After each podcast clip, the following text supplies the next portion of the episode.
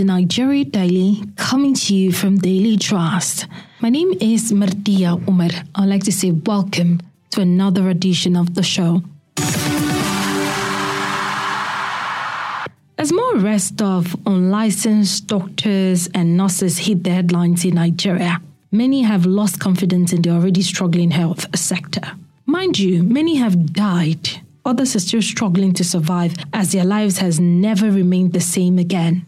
That was the case of a young Nigerian lady whose name is Amina Al Hassan. She's trying to live every day as it comes with excruciating pain as a result of a wrong prescription from a supposed doctor. She didn't get to know about this until it was too late. Take a listen. I woke up one morning and I started feeling pain. My legs, I couldn't walk. So I was actually thinking it was maybe jazz or something, you know, us and believing what jazz. So I actually thought it was a jazz. Like maybe I stepped on someone's um, so I couldn't walk. My mom and my cousin were at home. They tried to massage the leg with warm hot water and then applied aboniki, thinking that maybe it's cold and it's going to go after a while, but it didn't. I, so I started, I could just feel my veins stretching. I couldn't walk. So I discussed it with my friend. She's she's uh, um, working in one of the um, hospitals in Kaduna, that's Kaduna Teaching Hospital. So I told her, doctor? yeah, she is. She's a doctor. She's a nurse. So I, I told her how I was feeling, and then she told me to come to Kaduna. And then um, he introduced me to a certain drug, which is a steroid. And that was the first time I was actually taking steroid in my life. I didn't know what it was or what it does. So I took it and I felt better. So he told me to take, like, I think in a day, I take like one or twice in a day.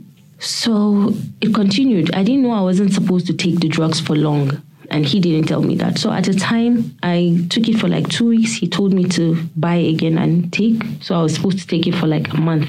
And then continuously, the leg pain continued. It didn't stop. So I told him, he said, anytime I feel pain, I should just get that particular drug and just take. So if I start taking it for a for a week and I feel the pain maybe fading or disappearing or I don't feel the pain anymore, I could just stop. Then when I feel the pain, I can continue to take. And that was what kept happening. So, like joke, it happened for like six years. I was on steroid. I didn't know the, the side effects because he's a doctor. I believed him, and because it was my friend that introduced me to the doctor, I didn't feel I have any reason to be worried.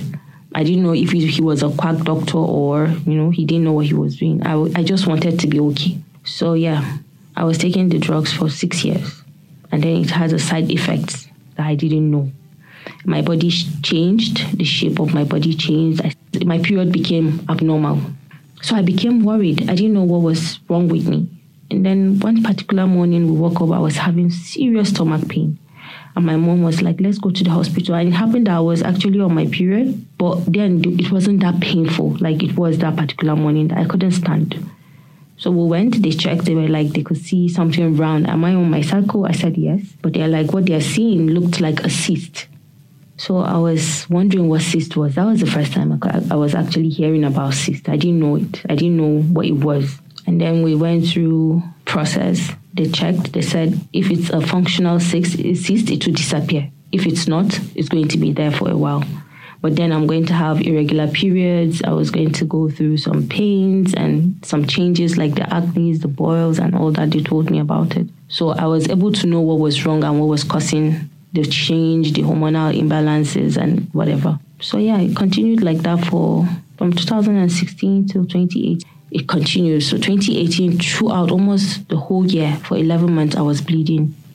So I went to see a Russian doctor. She told me, it's a cyst and it has started disappearing. But then I, until I get married and give birth or something before I, my period and everything will be back to normal. So when we came back, I discussed with my mom. We were able to understand that it was the drug and it was the side effect. So we started looking for the doctor, but we couldn't find him. We went to the teaching hospital. I couldn't remember the doctor's name or his face because it's been long. And then his number wasn't going through anymore. And then as of the time, I think in 2018, there were lots of stories, people crying out, especially women crying out that there were doctors that are quack doctors, that they give them injections, they treat them wrongly, they diagnose them of wrong sicknesses and give them wrong dis- uh, drugs to take and stuff. So we were able to understand that it could be, he could be one of the doctors. because of the series of complaints that were coming from different women. And so me and my mom kept looking for him, and she's still saying she has to. She's going to look for the doctor and deal with him. But we don't know where to find him. Since then till this moment, it hasn't been the same. It's one pain or the other because it's steroid.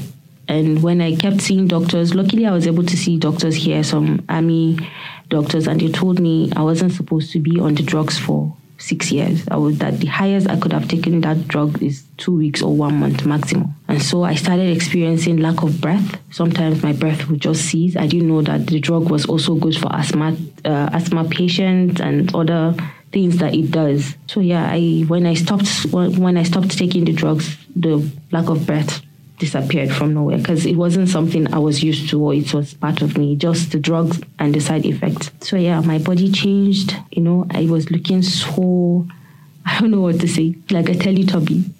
You know how they look with some parts swollen and stuff. My face was swollen, my lips were swollen, my tummy had no shape, my arms, everything just changed. And that was Amina Al Hassan, a survivor of medical quackery. We'll go on a break, and when we come back, you will hear from a relative of a man who was blind for 11 years by just receiving and administering a wrong medicine for a condition that would have been taken care of in a hospital by a certified or qualified doctor. Stay with us.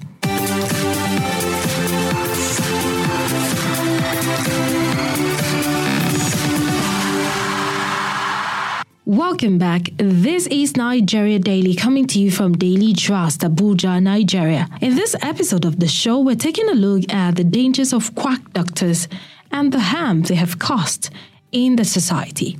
Sometimes the lack of health facilities in Nigeria's rural regions often leaves patients with few options, making them more likely to unwittingly seek treatment at unlicensed clinics. Let's listen to Al Mustafa Ibrahim as a share the story of a relative.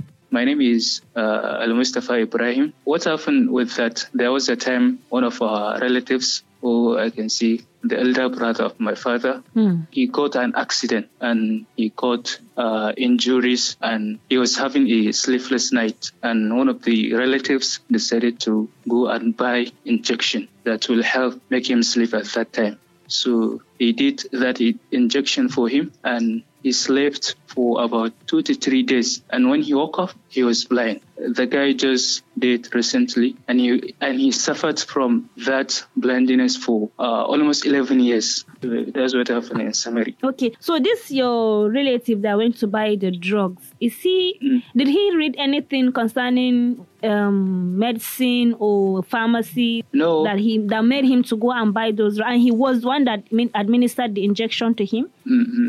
No, he was not a doctor. Mm. He was rather uh, a person, a businessman who who sold what risk and he referred them on their faulty. So that's what happened. And he administered the injection. He administered the, the injection and he did it himself. He wow. went to the market, bought the injection and administered it himself. That's what happened. And that was Al Mustafa Ibrahim with another heart touching story of a victim of medical quackery. Sani Paki is my colleague from Kano. He speaks to us on how this has affected many people in northern Nigeria. A committee in Tudunwada local government area of Kano State has revealed that it has discovered 130 hospitals and pharmacies run by quack doctors, some of which the highest qualification they have is senior school living certificate examination. The committee was set up by the local government chairman, Alhaji Tijjani Matata. The committee also said it discovered during its investigation that one of the fake doctors is an electrical engineer who owned an eight-bed hospital that claimed to treat different illnesses. The chairman of the committee, Alhaji Abubakar Karafi, also told newsmen that one of the fake doctors infused HIV positive blood in a woman that came to be treated for malaria. He said the committee was established following series of investigation followed by series of complaints received from different residents over the proliferation of private hospitals and pharmacies in various villages in the local government area. And that was my colleague, Sani Paki, Daily Trust reporter in Kano. But why do we keep having these fake doctors everywhere? And what is the Medical and Dental Council of Nigeria doing about this? The registrar, Dr. Tajuddin Sanusi, speaks with my colleague, Belikiso Ahmad. Tajuddin Sanusi is my name, Registrar, Medical and Dental Council of Nigeria. So we want to ask the association, why is there prevalence of quack or fake doctors in Nigeria? First and foremost, I want to thank you for deeming fit to get across to us okay. on this topical issue of fake doctors or quackery, yes. which I will say. Mm. Are you getting me? Yes, sir. Now, for the issue of fake doctors, it's very unfortunate that they are not within our purview. They are not within our purview. And I repeat, they are not within our purview. Even though when they are caught, it is our law that will be used to try them. Unfortunately for us, even those who have caught and handed over to the police, as soon as we hand over, we don't hear anything again. And this thing that happened in Kano is a welcome development. Welcome in the sense that if Kano State government is serious about it, they need to collaborate with the NMA Kano, the practitioners in Kano, and the Medical and Dental Council of Nigeria. Mm. So that the government of Kano itself can use its weight on the police command in Kano to expedite action investigation and possible, uh, possibly they should be prosecuted. Mm. But if that is not done, what do we do? We are handicapped because by our law, if you are not a registered practitioner, we have nothing to do with you. Now, let me go to quackery again. I will tell you there is what we call internal quackery and external quackery. External quackery are those who do not have medical knowledge at all, trying to practice medicine. But internal are people who are not even doctors, but they are other health professionals that are masquerading to be doctors. And we all know about all this. We know that if a medical lab scientist decides to open a laboratory, his or her own is just to carry out investigation and give the results to the patient to take back to the doctor. But instead, when patients end up with them, they start prescribing and they are not trained to prescribe. Mm-hmm. Ditto for pharmacists. When you look as a, as, as a, a journalist now, I'll give you an assignment. Try and visit all the private pharmaceutical shops in any part of the country. They try to open a small room there. They call it the pharmacy community pharmacy. That's where they see patients. But by the training we know, the pharmacists are not trained to diagnose. Mm. They are only trained to dispense drugs as prescribed by the physician. For the nurses, they are allowed to have what we call nursing home, but they must have a physician that oversees the affairs of the nursing home and so many, many other things like that. So you can see that from our own side here, we do not have anything to do with the quacks because it's a matter for the law enforcement agency to handle. And that was Dr. Tajuddin Sanusi, the Registrar of the Medical and Dental Council of Nigeria.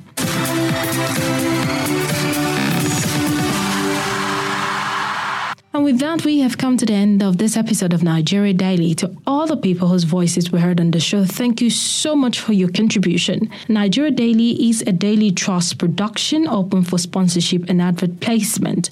You can listen to us by searching for Nigeria Daily on Apple Podcast, Google Podcast, Spotify, and TuneIn Radio. Do well to listen to us on uh, some of the terrestrial radio in Nigeria, like NAS FM 89.9 Yola, in Adamawa State, Unity FM 93.3 Charles, Sawaba Radio 104.9 Hadejia in Jigawa State, and Badegi Radio 90.1. If you have questions or comments, just let us know on our social media handles on Twitter and Instagram at daily underscore trust and on Facebook at daily trust. Call us or send us a message on 091 389 33390. Thank you so much for listening. I am Martia Umar. Bye for now.